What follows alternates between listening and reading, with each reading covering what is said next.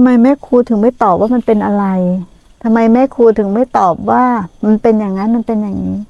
มันจะยิ่งพาลูกๆหลงอะ่ะ จริง ๆ มันก็คือสภาวะแหละมันไม่ได้ถามว่ามันอาจจะแบบถ้าภาษาทำก็คือ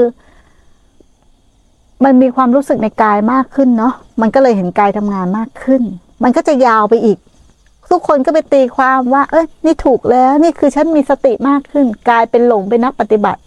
ไม่ครูเลยไม่เลือกที่จะตอบ เพราะตัวเองหลงอย่างเงี้ยมาเยอะมาก กับอะไร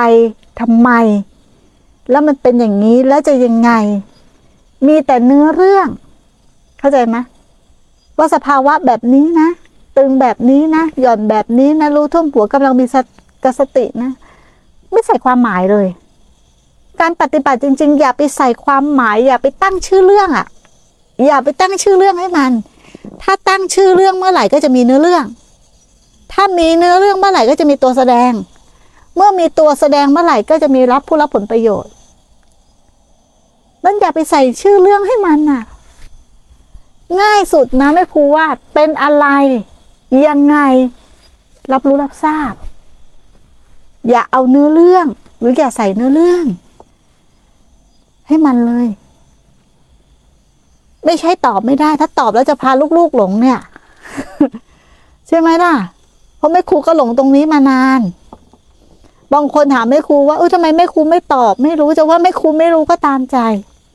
แต่มันยิ่งตอบยิ่งหลง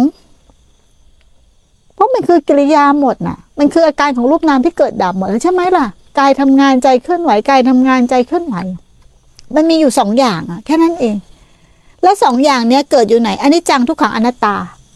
เรื่องราวอยู่ตรงไหน เรื่องราวเป็นเรื่องของสัญญาเป็นเรื่องของความคิด ความนึกความปรุงปรุงแต่งหลงเข้าไปแล้วนะ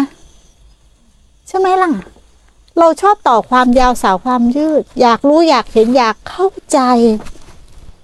ยังไม่ต้องรีบอยากรู้ ยังไม่ต้องรีบอยากเห็น ยังไม่ต้องรีบอยากเข้าใจ เดี๋ยวความรู้ความเห็นความเข้าใจ มันมาให้เรารับประทานเอง มันมาเสิร์ฟถึงที่เองถ้าเหตุมันถึง แต่ให้รู้ว่ามันมีอาการแบบนี้อยู่แค่นั้นเอง แม่ครูจะตีลงปัจจุบัน ตีลงปัจจุบันหมดนะหลายคนหลายวันนี้คนก็โทรมาหา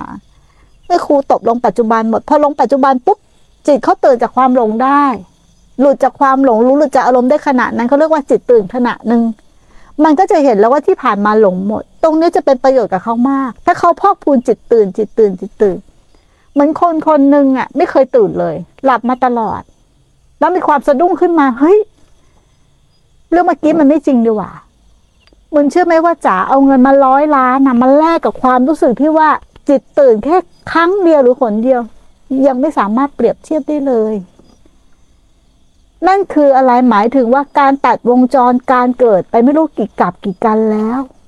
แต่ผู้มีบุญบารมีสะสมมามาก